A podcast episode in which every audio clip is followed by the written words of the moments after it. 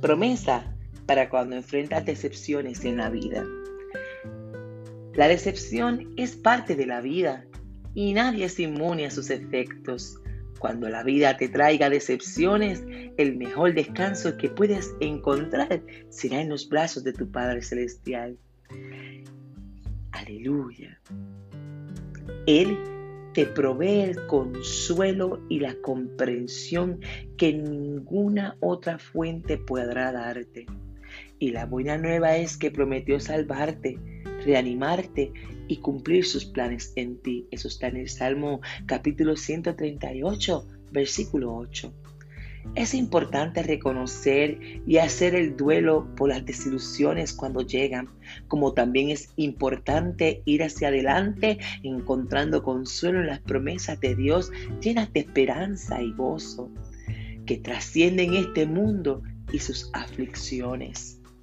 Él siempre está listo para consolarte y alentarte. Insiste en conectarte con Dios y recibir de Él.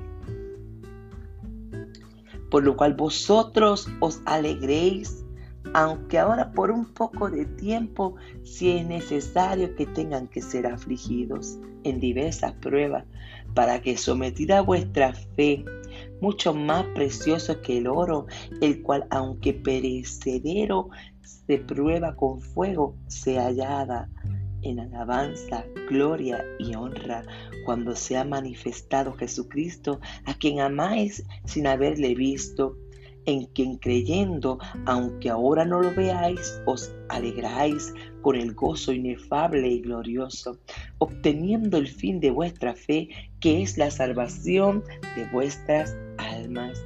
Eso lo encuentras en primera de Pedro capítulo 1, versículo del 6 al 9.